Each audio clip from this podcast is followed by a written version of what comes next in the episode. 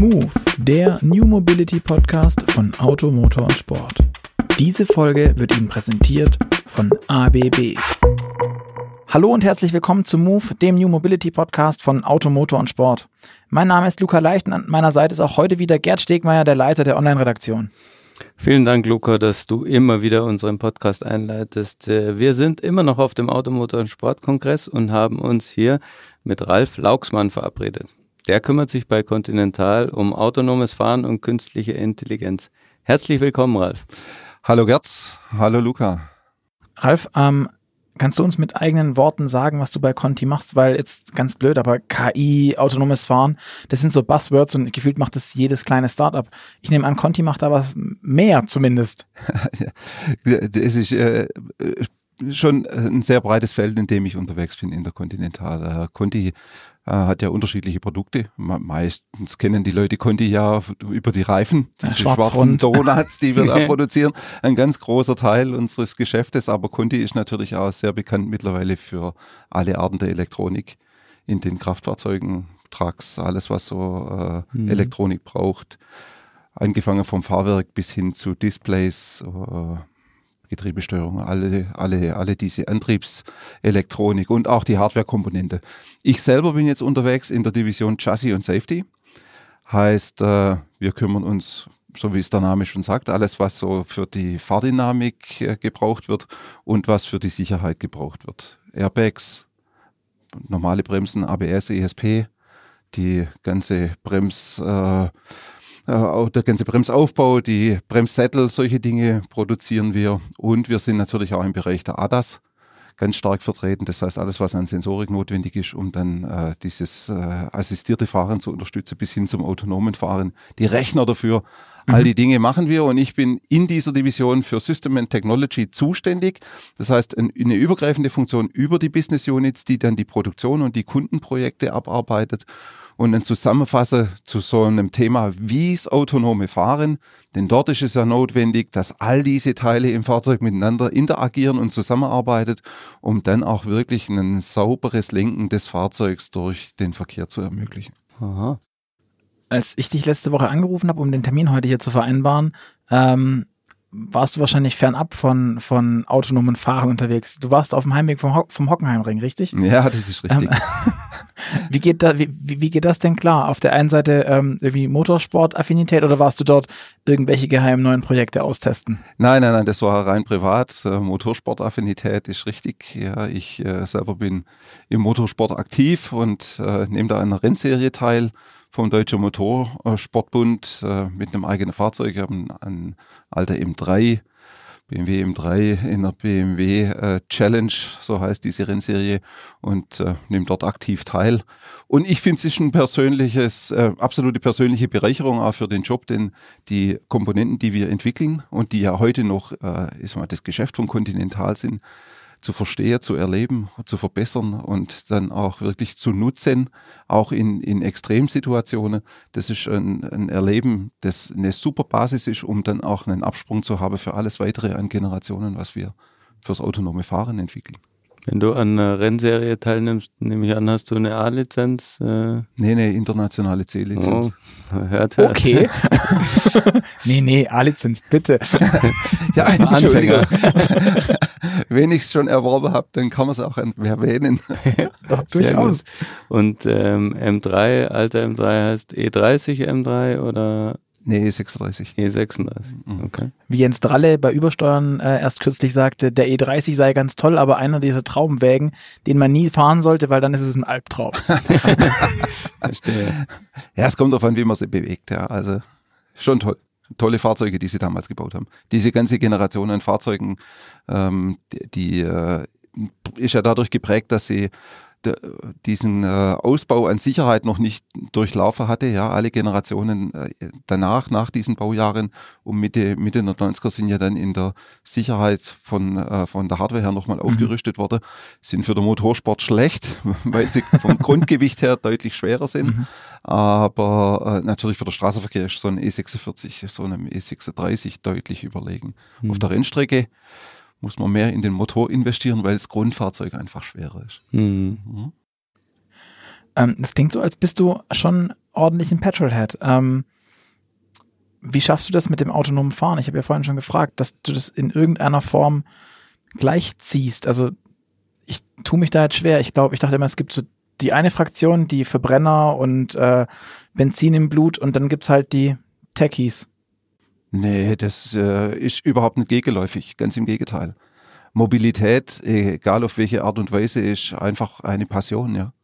Und äh, wenn auf der Rennstrecke ein Fahrzeug mit einem, egal ob mit einem Verbrennungsmotor oder mit einem Elektromotor bewegt wird, äh, ist eine ganz andere Art der Mobilität und des Erlebens der Mobilität.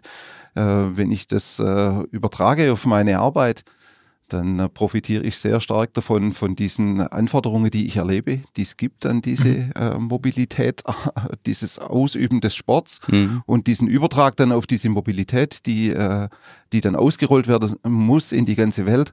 Da gibt es natürlich Anforderungen, die, äh, der, die unglaublich äh, herausfordernd sind und äh, da bildet für mich der Motorsport eine ganz tolle Absprungbasis, um dann auch in die richtige Richtung zu entwickeln und diese Bedarfe und die Bedürfnisse entsprechend zu verstehen. Mhm. Ist es dann so, dass du irgendwie Angst hast vom autonomen Fahren oder freust du dich darauf? Weil es ist ja bei vielen Leuten auch so, die sagen, autonomes Fahren, dann darf ich nicht mehr auf der Straße fahren und dann muss ich auf die Rennstrecke und dann ist dieser, das Alltagsvergnügen, das man vielleicht empfindet, fällt dann ein bisschen hinten runter. Also ich finde autonomes Fahren unglaublich toll. Und ich erlebe das immer wieder sehr gern in, in unseren eigenen Versuchsträgern, äh, wie auch in, in, Testfeldern, wo wir dann die Möglichkeit haben, auch mal äh, Fahrzeuge von, von äh, anderen Teilnehmern an, an Großversuchen an, mhm. äh, mit äh, zu erleben. Das ist einfach eine fantastische Geschichte. Und ich selber bin jetzt erstmal der Fan, ich ging noch gar nicht so weit an das autonome Fahren. Ja. Ich selber habe für mich das Ziel gesetzt, dass in, in meiner Verantwortungszeit, wo ich was dafür tun kann, dieses Valley Parking kommt. Denn äh, ich finde, es gibt keinen größeren Nutzer als vor ein Lokal zu fahren, ja, auszusteigen aus dem Auto und einen Knopf zu drücken und das Auto sucht sich seinen Parkplatz. Und wenn ich dann das Lokal verlassen möchte, dann drücke ich wieder einen Knopf am Mobiltelefon und das Fahrzeug kommt wieder. Ja, ja. ja also das, das äh, klingt in der Tat paradiesisch, vor allem wenn man Stuttgart kennt. Oh ja, ich glaube, es ist fast egal in welcher Großstadt und überall, wo, wo schöne Cafés, Restaurants, Kneipen, Bars, was auch immer sind, Jetzt sollte man da vielleicht auch dann immer nicht danach, nach dem Besuch noch fahren, aber das ist noch ein anderes Thema. Ist ein anderes Thema, ja, aber ich denke, diese Schritte sollten einfach in so einer Abfolge kommen, ja. Es ist, glaube ich, ein, ein völlig irrationales Bild zu denken, man legt dann den Schalter um und dann wird alles von heute auf morgen ganz anders sein und ganz anders funktionieren. Mhm. So wird es einfach nicht gehen. Schon allein, weil die Akzeptanz für so ein, für so eine Art äh, des, des Überstülpens so einer neuen Mobilität, die, die wird nicht erzeugbar sein. Mhm. Das wäre dieses Hinführen. Und ich denke, wenn man mit den Dingen anfängt, die eigentlich alle gern äh, loswerden würden, wie zum Beispiel das Parkplatzsuche, ja, mhm. dann hat man sicher die besten Chancen, solche Themen auch wirklich äh, äh so, in eine, äh, so auszurollen und so eine Akzeptanz dafür zu erzeugen, dass, dass jeder gern mehr möchte in der Zukunft. Mhm. Du meinst ein bisschen so wie mit, mit Social Media, keine Ahnung, Facebook, man hatte früher vielleicht nicht so einfach Kontakt zu halten. Dann hat man den Service bekommen des Kontakthaltens, hat dafür aber halt seine Daten aufgegeben. Oder wie, also, und dafür gibt man dann vielleicht sein, sein Selbstfahrvergnügen auf. Ich weiß gar nicht, ob's, äh, ob man was aufgeben muss, ja. Weil ich meine, wer hat denn heute noch in der Stadt, wenn er sich dort bewegt, einen, einen Fahrspaß? Selten. Ja. also, kann, kann man also, nicht anders sagen. Also, ähm, ich denke, es ist ein großer Gewinn, den wir erleben werden, wenn wir auf diese neue Art der Mobilität umsteigen werden. Ja. Mhm. Ein persönlicher Gewinn, aber auch natürlich dann ein Gewinn für die ganze, für das ganze Umfeld. Mhm. Und ähm, gibt es da schon in deinem Kopf erste Pläne, wie sowas funktionieren könnte? Müsste dann so ein Auto, was autonom Valet Parking macht, ähm, irgendwie ein Blaulicht ausklappen und so, Achtung, Achtung, ich fahre jetzt ohne Fahrer oder? Bitte Vorsicht. Also der Vorsicht. Gedanke ist gar nicht so schlecht, ja. Wir ja. denken da natürlich an eine Kommunikation zwischen dem Fahrzeug und dem Umfeld, die unbedingt stattfinden muss. Mhm. Ich kann so ein Fahrzeug nicht einfach so auf die Straße schicken und äh, nicht äh, als, als selbstfahrendes Fahrzeug identifizierbar mache. Ich muss mhm. da schon mit Lichteffekten arbeiten, um dieses Fahrzeug dann für das Umfeld so kenntlich zu machen und auch eine Kommunikation zu ermöglichen zwischen mhm. dem Fahrzeug und äh, mhm.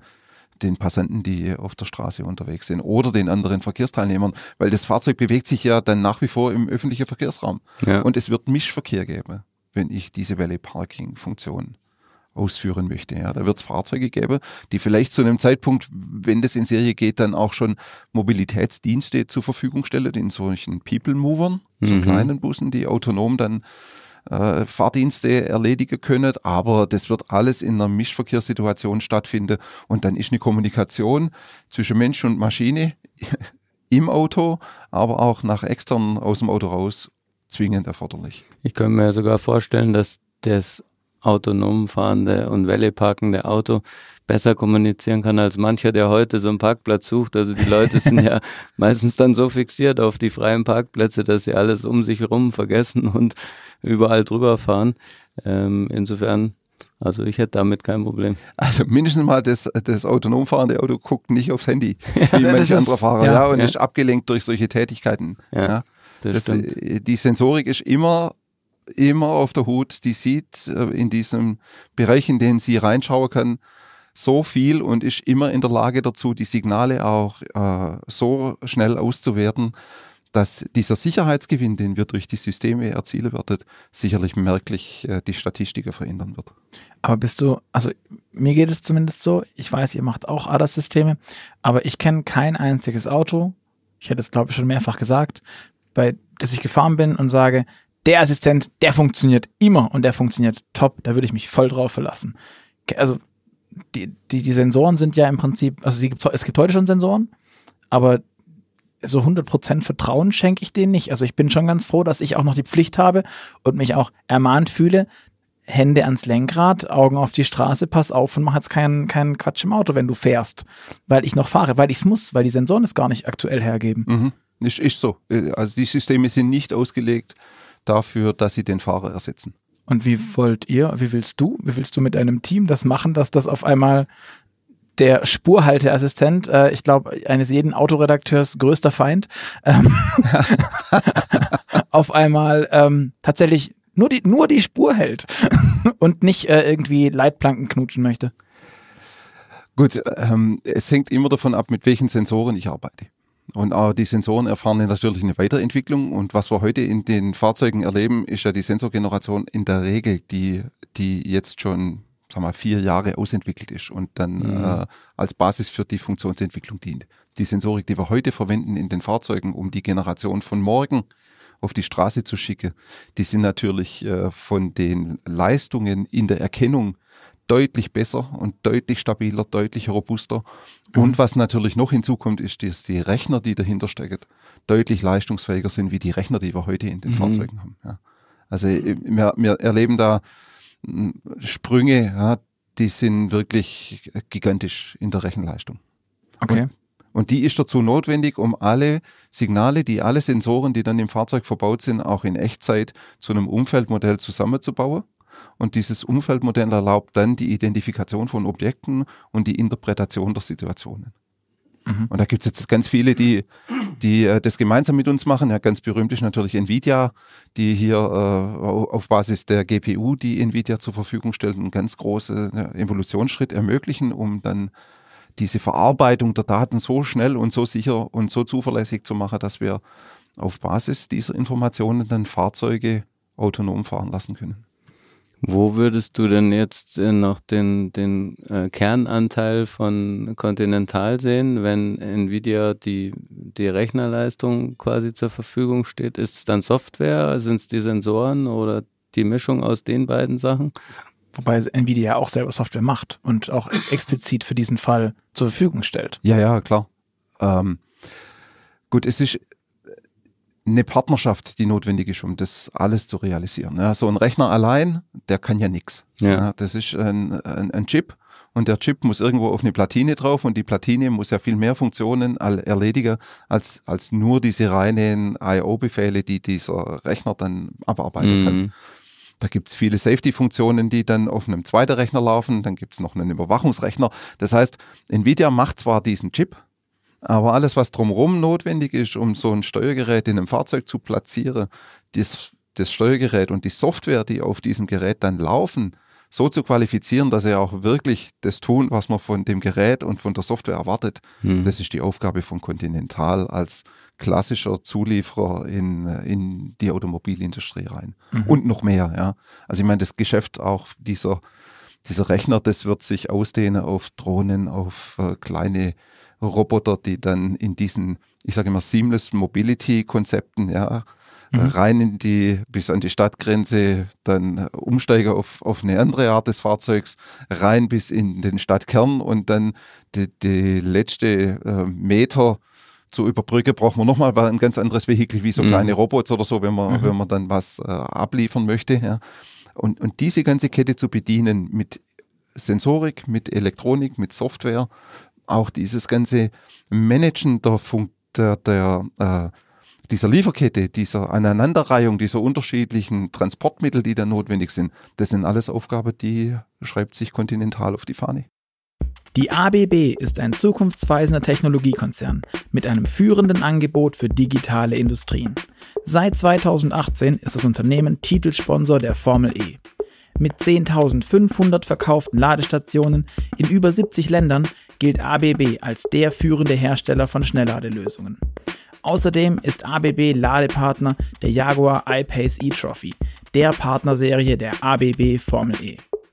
Die Titelpartnerschaft und die technische Zusammenarbeit mit der Formel E unterstreichen das Versprechen von ABB, die Welt zu bewegen, ohne die Erde zu verbrauchen. Jetzt hören wir überall immer wieder Nvidia. Mhm. Ist es tatsächlich der einzige, der so, also der einzige Anbieter am Markt gerade, der das in dem Umfang kann? Oder ähm, keine Ahnung, sind die einfach billig? Ja. billig, günstig. Wenn Entschuldigung, dann wären sie günstig, billig ist, ist der ganz falsche Ausdruck. Hm, ähm, nee, aber Nvidia ist natürlich auch nicht günstig, weil günstig geht in dem Bereich nicht, denn die, äh, die Chips alleine sind so teuer, dass das alles andere als günstig ist. Nvidia ist aber in einer, in einer Position, die haben früh angefangen mit diesen Themen zu arbeiten, kommen natürlich aus einer Ecke raus, wo sie über diese Spiele und äh, diese Darstellung und dieses Erzeugen von ähnlichen Umfeldmodellen, wie man sie aber auch beim automatisierten Fahren oder autonomen Fahren braucht, schon eine ganz gute Erfahrung haben. Und deswegen bauen sie auch Chips, die in der Lage dazu sind, genau die Aufgabe auch im Auto zu erledigen. Mhm. Und von daher ist Nvidia sicher nicht der Einzige, der das tut. Aber Nvidia ist ein Partner, mit dem man diese ersten Schritte auf jeden Fall sicher machen kann, um dann auch Ziele, die äh, eine Serienbelieferung konkret zu einem Datum ermöglichen, umsetzen kann. Konkret zu einem Datum? Ja, es ist immer, man gibt ja, man hat ja immer die Schwierigkeit, ähm, äh, eine Serienfertigung aufzubauen, mhm.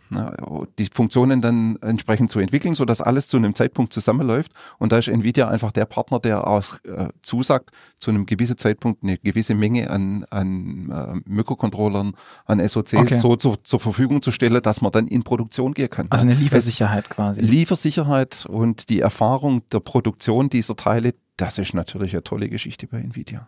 Kannst du da aber trotzdem nachvollziehen, dass es Menschen da draußen gibt, die sagen, ich traue mich nicht einem Spielzeug-Grafikkartenhersteller mein Leben anzuvertrauen oder auch mein, keine Ahnung, äh, hier draußen auf dem AMS-Kongress steht ein iPace, ein äh, EQC, also alles Autos, die man jetzt, also ich persönlich nicht aus der Portokasse bezahlen kann, ähm, die man einfach diesem System anvertraut. Und wenn es nur fürs Ready Parking ist, das heißt, da, ist, da bin ich nicht mal involviert, wenn es irgendwie schief geht.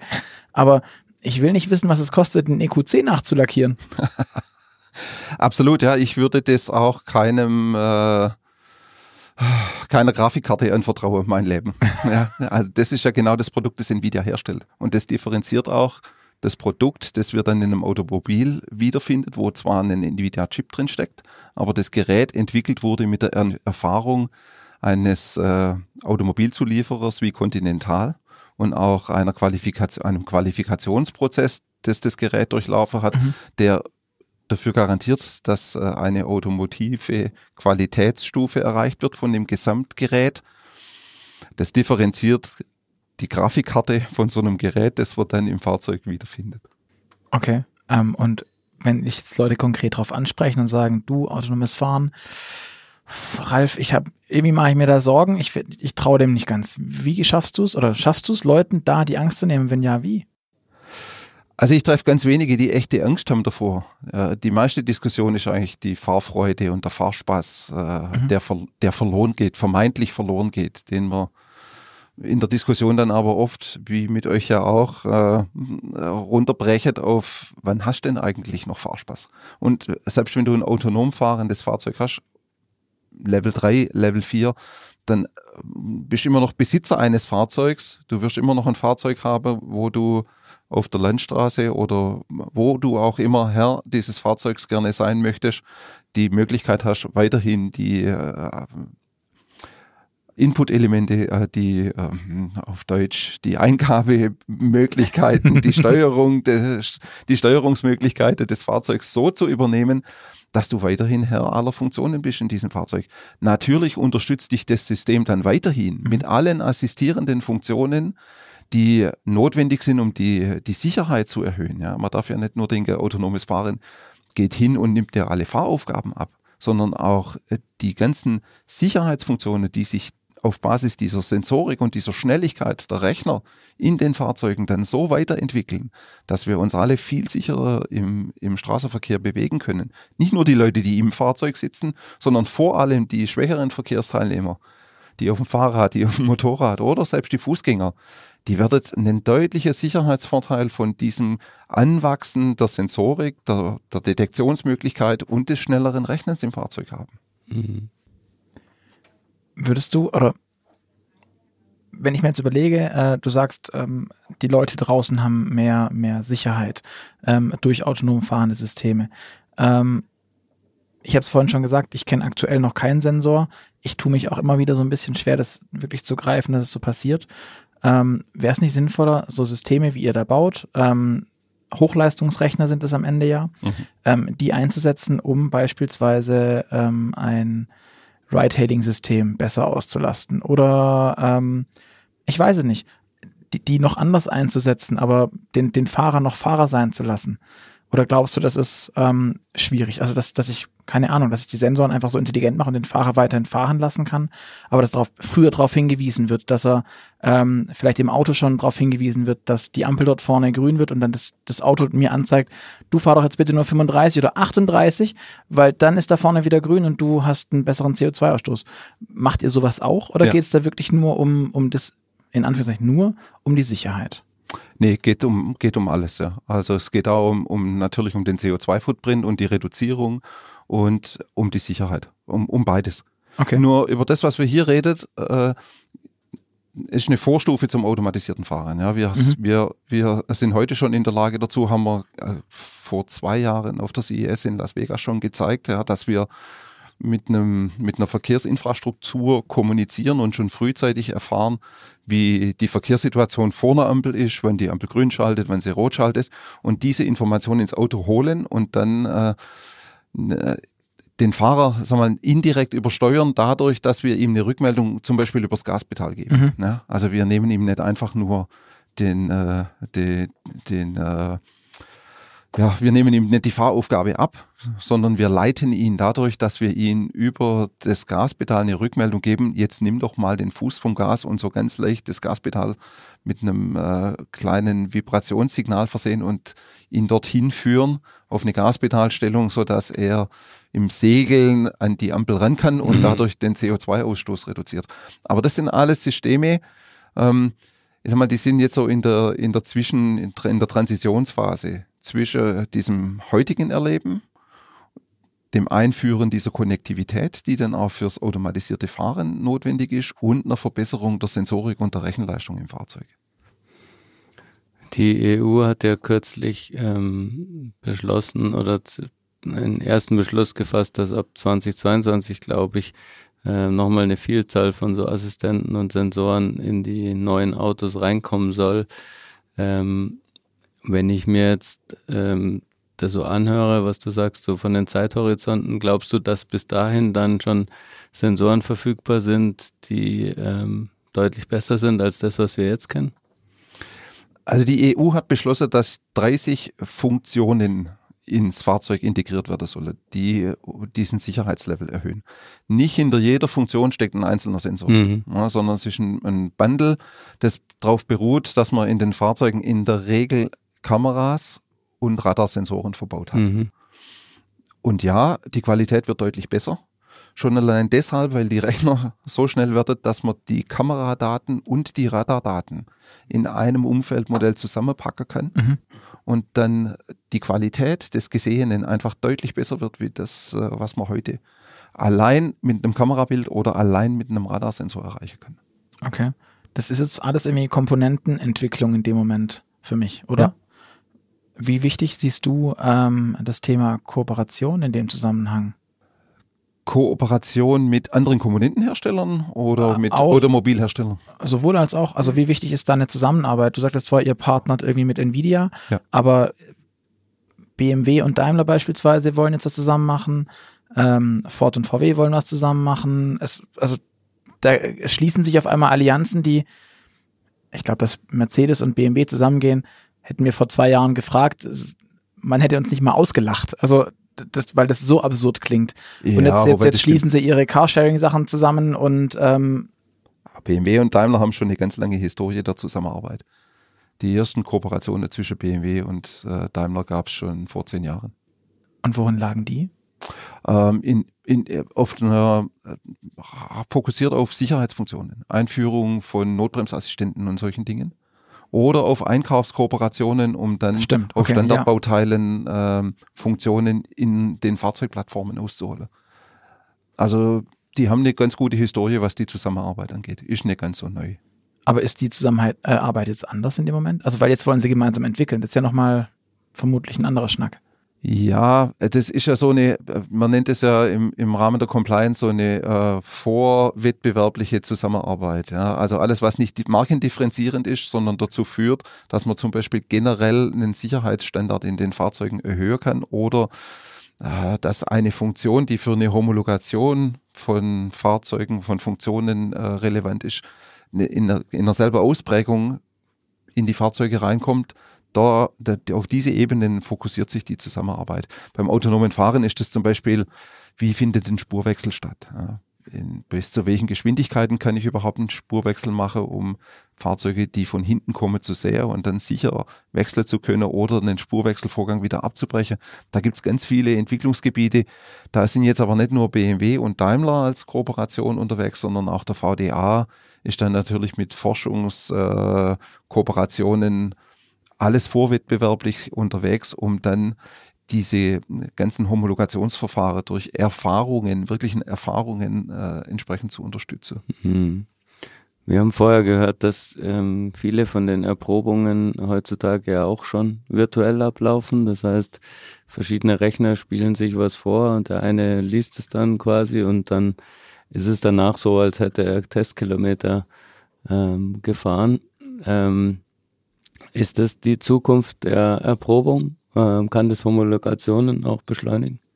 Also ich glaube, dass ohne diese äh, Weiterentwicklung in der Simulation eine Homologation des automatisierten Fahrens gar nicht möglich ist. Mhm. Denn äh, die Homologationsmethoden, die wir bisher hatten, die äh, werden äh, die Vielzahl der unterschiedlichen Facetten gar nicht abdecken können. Das heißt, dass, bevor man auf die Straße geht oder im Nachgang, nachdem er was auf der Straße aufgenommen hat, äh, wird gar, keine, gar kein Weg dran vorbeiführen, das in eine Simulationsumgebung zu bringen und dann unterschiedliche Situationen in der Simulation nochmal nachzuspielen, um dann wirklich die Bandbreite der Funktion so abzudecken und so abzutesten, dass alles sicher funktioniert. Aber wird die Simulation dann der, dass das Kernelement sein dieses, dieses dieser Tests oder ja. ist es momentan ist es ja mehr ein noch Abprüfen von Randsystemen, oder? Und nicht die, nicht die das, der wirkliche Kern? Es kommt darauf an, in welcher Funktion. Also äh, zum Beispiel Notbremsassistenten im Fahrzeug, mhm. die werden heute schon natürlich extrem viel in der Simulation erprobt. Und wenn wir uns aufs automatisierte Fahren ähm, fokussieren, dann wird die Simulation natürlich eine, eine deutlich größere Rolle haben als wie beim Test von Bremssätteln oder Bremsen oder oder Antrieben, ja. Denn die Kilometerleistung, die so ein äh, Antrieb oder eine Bremse auf der Straße garantieren muss, die kann man nach den altbewährten Verfahren und muss man nach den altbewährten Verfahren äh, abtesten und garantieren. Die Situationsvielfalt, die so ein automatisiert fahrendes System abdecken kann, kann man auf der Straße nicht mehr abfahren. Also es gibt so äh, Berechnungen, dass wir fünf Milliarden Kilometer fahren müsstet, um wirklich mal in den 90 Prozent Bereich der Situationserfassung zu kommen mhm. beim Abtesten von so einem automatisierten nur, System. Und das sind dann trotzdem nur 90 Prozent. Ja. Das heißt aber, ich meine, das würden wahrscheinlich dann 6 Millionen nicht reichen. Äh, Milliarden. Äh, Milliarden Kilometer nicht reichen, um dann irgendwie 92 zu kriegen, weil das wird ja wahrscheinlich immer unwahrscheinlicher und schwieriger, genau. diese letzten fehlenden Pünktchen. Ge ge absolut, ja. Und es ist ja eine total andere Welt, ja. Also Objektdetektion einem Radar ein Objekt vorzuspielen in unterschiedlichen Situationen mhm. mit unterschiedlichen Rückstreuquerschnitten und dann sicherzustellen, dass auch wenn dieses rückgestreute Signal sehr schwach ist, äh, dass da trotzdem die Möglichkeit besteht, ein Objekt draus zu detektieren. Ne? Das ist eine andere Art des Testens wie das, was wir bisher im Auto gekannt haben. Mhm. Und deswegen wird sich natürlich auch die Testmethode verändern. Okay du bist ja, also du hast uns im Vorgespräch ja verraten, dass du ähm, relativ viel unterwegs bist. Und mhm. mhm. das klingt fast schon nach Leiden. Ähm, ja, sehr viel unterwegs sein bedeutet natürlich schon auch sehr viel Kompromisse einzugehen, ja, ganz klar. Aber so, so wie es klang, ähm, ist es kein Kompromiss, wenn du nach Japan oder Singapur musst, darfst. Absolut, ja. Warum? Also, ach, gut, äh, also ich arbeite sehr gern in, mit japanischen Automobilherstellern zusammen einfach, äh, ich verstehe die Kultur gut, ich verstehe die Menschen gut. Und äh, ich finde auch den Prozess, wie in Japan entwickelt wird, der passt zu mir, der passt auch zu Conti, wie die anderen auch, nur in Japan kommt noch der Faktor dazu, dass das Essen super toll ist. okay. Ähm, ich wollte schon sagen, ähm, du verstehst die Japaner. Ich habe manchmal schon Schwierigkeiten, Japaner zu verstehen, wenn sie Englisch sprechen, aber ähm, um manche Dinge finde ich, also ich finde es immer super sympathisch, wenn ich da bin, aber auch sehr überraschend. Ähm, was, was gefällt dir an der Kultur? Ja, diese Nachhaltigkeit, mit der in Japan an diesen Themen gearbeitet wird, finde ich schon toll. Ja, dieses ganze äh, Kaizen-Thema, dieses schrittweise mhm. Verbessern, ähm, das ist natürlich auch was, das äh, dieses äh, Einführen von neuen Systemen mit einer Nachhaltigkeit und mit einem Vertrauenslevel ähm, erfolgen lässt. Ich denke, das ist schon notwendig, um diese ganzen neuen Themen dann in den Markt zu bringen. Das ist ja aber eigentlich der krasse Gegensatz zu dem, was von allen Ecken, die man gerade so sieht, äh, postuliert wird mit sei mehr wie ein Startup, probier mehr aus, sei aggressiver, werde schneller. Ähm, Kaizen ist ja auch ein sehr zurückhaltendes, langsames, evolutionäres Prinzip, wenig Revolution. Also ja, äh, langsam nicht, aber evolutionär ja. Aber ich denke, wenn wir uns wegbewegen vom typischen Fahrzeug, wir hören es auch in den Vorträgen hier immer wieder, ja, wenn wir uns wegbewegen von dem typischen Mobilitätsdenken, das wir heute haben, hin zu dieser neuen Art der Mobilität, das ist auf einem disruptiven Weg fast nicht vermittelbar. Mhm. Also so eine Evolution und das Hinführen an die Mobilität, ich denke, das ist schon der Weg, den wir auch beschreiten müssen und der jetzt ja auch äh, in den in praktisch allen Vorträgen ähm, nochmal aufgezeigt wurde, dass wir evolutionäre Stufe brauchen, um dorthin zu kommen. Wir brauchen mhm. disruptive Technologien, um diese evolutionären Stufen des Weiterentwickelns der Mobilität realisieren zu können. Und um die Frage noch zu beantworten, ja, deswegen gehe ich so gern nach Singapur. Singapur ist eines äh, der, der Städte oder ist eine der Städte, die versucht, diese mehr disruptiven Mobilitätsansätze umzusetzen mit einem klaren Zieldatum. 2025 möchte die gerne ein neues Stadtteil aufbauen, um dort äh, diese neuen Mobilitätsrealisierung äh, oder neuen Mobilitätslösungen, sagen wir mal so, dann auch wirklich umzusetzen. Das bedeutet nicht nur Fahrzeuge, sondern dieser ganze Verbund an, an äh, Nahverkehrsmitteln, Züge, Busse, Kleinbusse, Robotaxis, Flugtaxis, all diese Dinge, inklusive diesem, dieser Automatisierung des Lieferbetriebs, das ist was, was Singapur gern betreiben möchte und wo Continental als eines äh, der Mitglieder in so einem Konsortium dann als Technologielieferant mitarbeiten möchte in Singapur. Okay. Könnt ihr da eure Arbeit, die jetzt so quasi in, in Europa habt und, und äh, Themen, die ihr da erarbeitet und Lösungen, lassen die sich dann einfach so da rein transferieren oder ist es für euch mehr ein Brutkasten, Spielwiese, wir, wir können da dann mal ausprobieren? Und dürfen endlich live gehen, in Anführungszeichen. Also ja, natürlich, jeder Ingenieur ist äh, immer daran interessiert, live zu gehen und dann auch die Dinge wirklich auf die Straße zu bringen und es erlebbar zu machen, weil nur wenn man es erlebt, kann man es auch verbessern. Ähm, es ist so, dass Continental nicht alles in Deutschland entwickelt. Ja, das. Äh, wir sind zwar eine deutsche Firma, äh, sind aber jetzt vor allem bei der, bei der Entwicklung vom automatisierten Fahren aufgestellt mit einem weltweiten Netzwerk. Ja, wir haben äh, Mitarbeiter natürlich in Frankfurt, wir haben äh, Kollege in Auburn Hills, in äh, San Jose im Silicon Valley, Kollege in Tokio, Yokohama und in äh, China in Shanghai. Mhm. Und über dieses Netzwerk hinweg betreiben wir eine, eine, eine Entwicklung von automatisiert Fahrfunktionen und Sensoren, die in der Lage dazu sind, in diesen Weiterentwicklungsschritten die weltweiten äh, Anforderungen zu erfüllen. Mhm. Von Beginn an so dass wir gar keine deutsche Lösung kreieren oder keine japanische Lösung, ja, sondern wir kreieren eine Lösung, einen, ein äh, Modul, eine Domäne an Software und Hardware, die dann in der Lage dazu ist, auf unterschiedliche Bedürfnisse adaptiert zu werden. Und ähm, die Unterschiede in den einzelnen Ländern, ähm, sind die nicht manchmal so differenzierend, dass man dann eine Sonderlocke braucht? Also ich denke jetzt mal an Amerika, wird man ständig rechts überholt auf der Autobahn oder ja, wobei das ist jetzt weniger die Herausforderung, das lässt sich relativ einfach äh, handhaben. Schwieriger wird es zum Beispiel mit diesen ähm, Tollgate-Situations in China mhm. oder in Japan. Mhm. Ja, da, die sind ganz speziell, aber da, da gibt es keine Fahrbahnmarkierungen. Das ist ein teilweise Riesenchaos beim Einfahren in die Slots, aber wenn wir ausfahren aus den Slots genauso und sich dort zurechtzufinden, das ist wirklich eine Lösung, die speziell für China entwickelt werden muss. Okay. Und unsere Philosophie ist es dann auch, dass solche Funktionen vor Ort in China von den Kollegen in China entwickelt werden, um die dann auch im chinesischen Markt parat zu haben, wenn mhm. solche Systeme in China in Serie gehen sollen. Weil die halt dann auch dort die, die Schwierigkeiten, die Painpoints, die Probleme wahrscheinlich ja, besser wahrnehmen und auch kennen Absolut. und erkennen würden. Absolut, ich meine, die sind damit aufgewachsen. ja, aber für die ist dann vielleicht halt ganz normal und die verstehen gar nicht, dass es eine, dass es das, also vielleicht sehen ja die dann gar nicht die Schwierigkeit. Doch.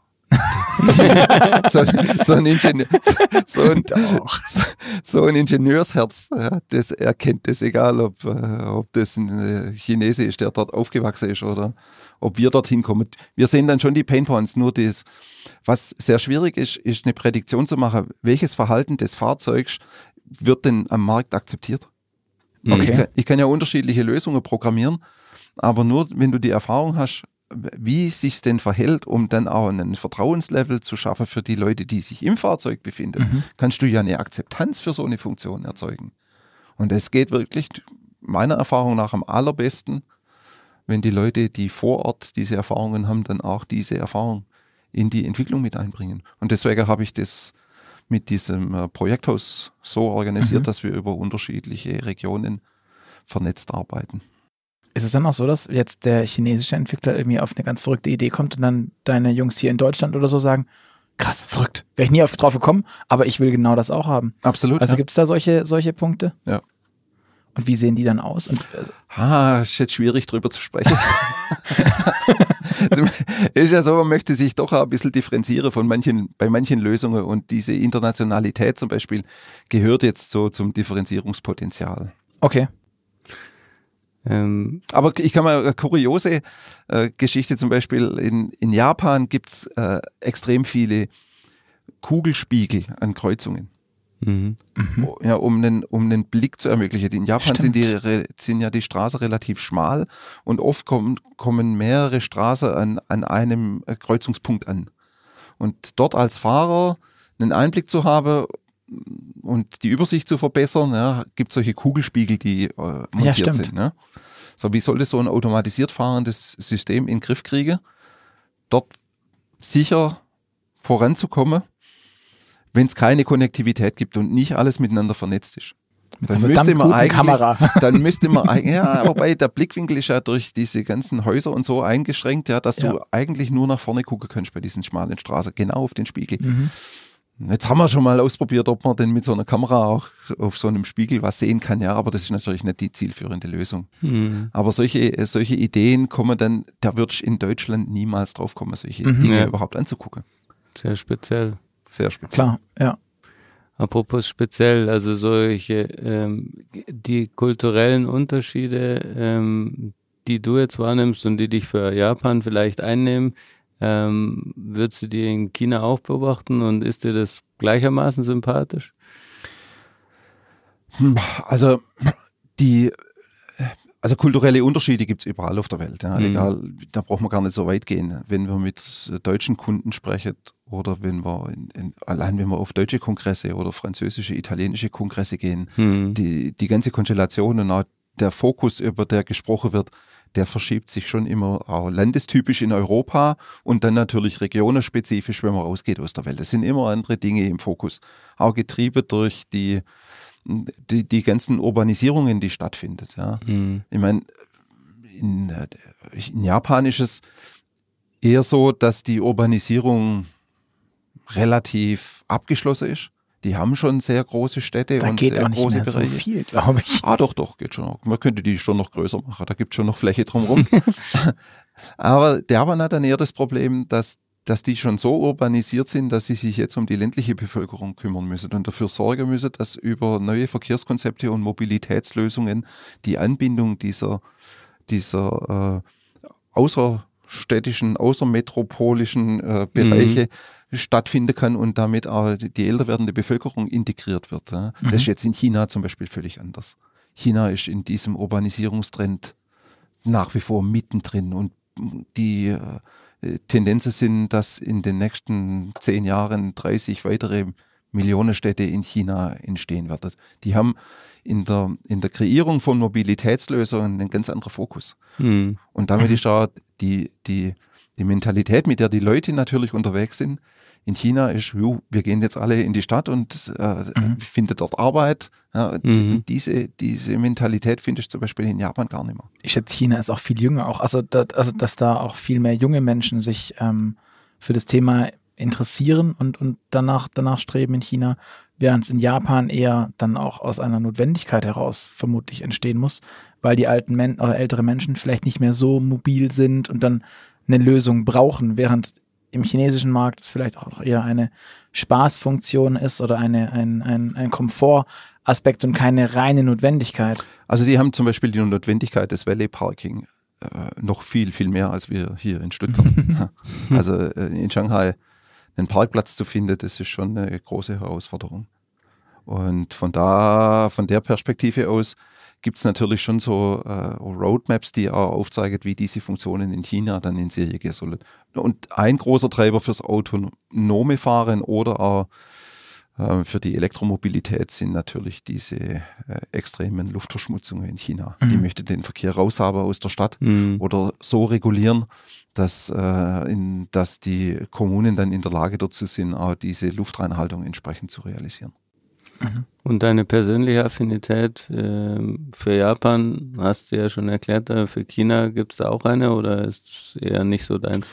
Äh, absolut. Also ich, ich bin mittlerweile so in der Welt unterwegs, ja. Es gibt überall spezielle Dinge. Mhm. China, USA, Singapur. Der, äh, jedes ist speziell und hat irgendwelche tolle Sachen zu bieten. Ja nicht nur aus persönlichem Blickwinkel und persönlichem Erleben, sondern auch äh, in dieser, wie gesagt schon, in dieser ganzen Kultur der Mobilität, des Mobilitätswandels ist es unheimlich spannend zu erleben, was passiert, wie, wie man in den USA damit umgeht, in China, in Japan, in Europa.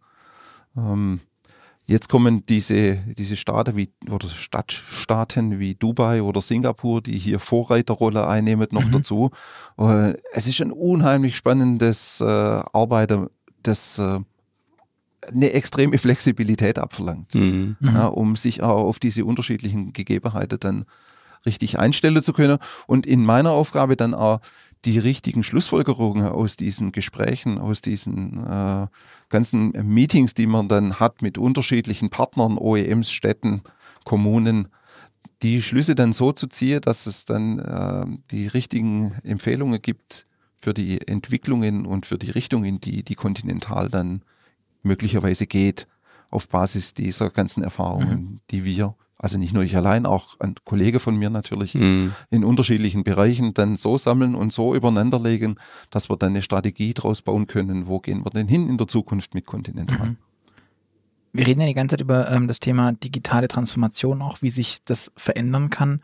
Ähm, jetzt gibt es Konzerne wie Google, wie Facebook, die einen wahnsinnigen Schatz an Daten haben. Ähm, glaubst du, dass die nicht eigentlich viel besser in der Lage wären als jetzt ein Conti, als ein Daimler, als ein irgendwer sonst, die ja vermutlich einen viel kleineren Teil an Bewegungsdaten, an derlei Dingen haben, ähm, sowas wie Mobilitätsdienste einfach von null aus auf hochzuziehen? Hm. Ja, ich denke schon, dass die eine super gute Startposition haben. Ähm, die Frage ist, in welcher Rolle wir uns dann alle zusammen befinden werden mhm. in dem Konstrukt. Ja, ich glaube nach wie vor nicht dran, dass es den einen gibt, der alles tut. Mhm. Ja, deswegen auch mein Plädoyer dafür. Kooperation ist der Schlüssel für alles, was wir in der Zukunft äh, bewegen wollen. Denn jeder wird in diesem Bereich einen Platz finden und notwendig sei, um diese Dinge so zu realisieren, dass es dann auch echt in Serie gehen kann. Und natürlich gehören da diese, die Googles, Apples, wer auch immer in der Welt äh, dann hier diese ganzen Daten äh, und diese Menge an Daten sammeln kann und auch schon zur Verfügung hat, in diesem Spiel genauso als Partner dazu, wie wir heute ein Partner sind bei Mercedes oder BMW, wenn es um die Komponentenlieferung geht. Und wenn wir jetzt das Thema Datenschutz, was ja auch in dem Zug immer interessant ist eigentlich, ähm, sehen, glaubst du, Deutschland ist da zu vorsichtig oder sind wir da mit unserer Zurückhaltung, sage ich mal, ähm, eigentlich ganz gut aufgestellt? Tja, die Frage ist, wie lange lässt sich so eine Zurückhaltung durchhalten? Ne? Also ich glaube schon, dass wir gut aufgestellt sind und dass wir das Richtige tun, dadurch, dass wir uns nicht äh, völlig öffnen bei diesem Thema und auch weiterhin einen, einen Schutz der Privatsphäre ermöglichen. Die Frage ist nur, wie weit äh, kann man das dann noch umsetzen in der Zukunft? Das ist so eine Frage, die ich mir persönlich immer wieder stelle und auch hoffe und daran mitarbeite, dass wir dann ähm, Lösungen findet, auch im Rahmen von Konsortien, die äh, über die Datenhoheit der, der äh, Daten, die im Fahrzeug erzielt oder äh, ähm, gemessen werden, äh, mhm. zu, auflaufen eigentlich eher, ja, so da gibt es ja ganz viele Daten im Fahrzeug über die Nutzer, über, über das mhm. Fahrverhalten. Das äh, kann ja nicht einfach so in die Welt gestreut werden. Da muss es ja irgend, irgendeine Art der Regelung geben, wie mit diesen Daten dann umgegangen wird. Mhm. Und äh, prinzipiell ist ja die Regelung getroffen worden, dass der mhm. Fahrer des Fahrzeugs derjenige ist, der die Hoheit hat über diese Daten. Dann hoffen wir, dass das so bleibt, ähm, vielleicht zumindest zu einem gewissen Grad. Und ich würde sagen, vielen, vielen Dank für das sehr, sehr, sehr interessante Gespräch, Ralf. Bevor wir dich aber gehen lassen, ähm, kriegst du noch unsere Entweder-Oder-Fragen. Daher zuallererst, ähm, bist du eher der Streaming-Dienst-Typ oder CD und Schallplatte? CD und Schallplatte. Und Ferrari oder Tesla? Ah, Ferrari. der Motorsportler. Äh, Apple oder Google? Ah, ich habe zwei Apple-Handys. Das Loft in der Stadt oder das alte Bauernhaus auf dem Land? Also mir wäre das Bauernhaus lieber, da ich sowieso in so vielen Megastädten unterwegs bin, ja. wäre mir persönlich das Bauernhaus lieber. Die Frage erübrigt sich vielleicht ein bisschen im Auto vorne oder hinten? Ja, vorn. Fahrer oder Beifahrer? Meistens Fahrer. In Sachen Datenschutz und AGBs, wir haben es gerade vorhin schon so ein bisschen angesprochen, bist du persönlich mehr der Typ Aluhut oder ich nehme alles mit und accept all, Seele verkaufen, Waschmaschine dazu. Gut, da muss man ganz klar trennen zwischen der beruflichen Position und der persönlichen Position. Persönlich eher derjenige, der alles mitnimmt, um auch äh, spielen zu können. Ja, viele der Dienste und der Apps kann man ja gar nicht nutzen, wenn man den, äh, mhm. diesen Datenschutzbestimmungen ja. nicht zustimmt. Fliegen, Fischen oder Motorradfahren? Motorradfahren. Star Wars oder Star Trek? Star Trek. Kaffee oder Tee? Kaffee.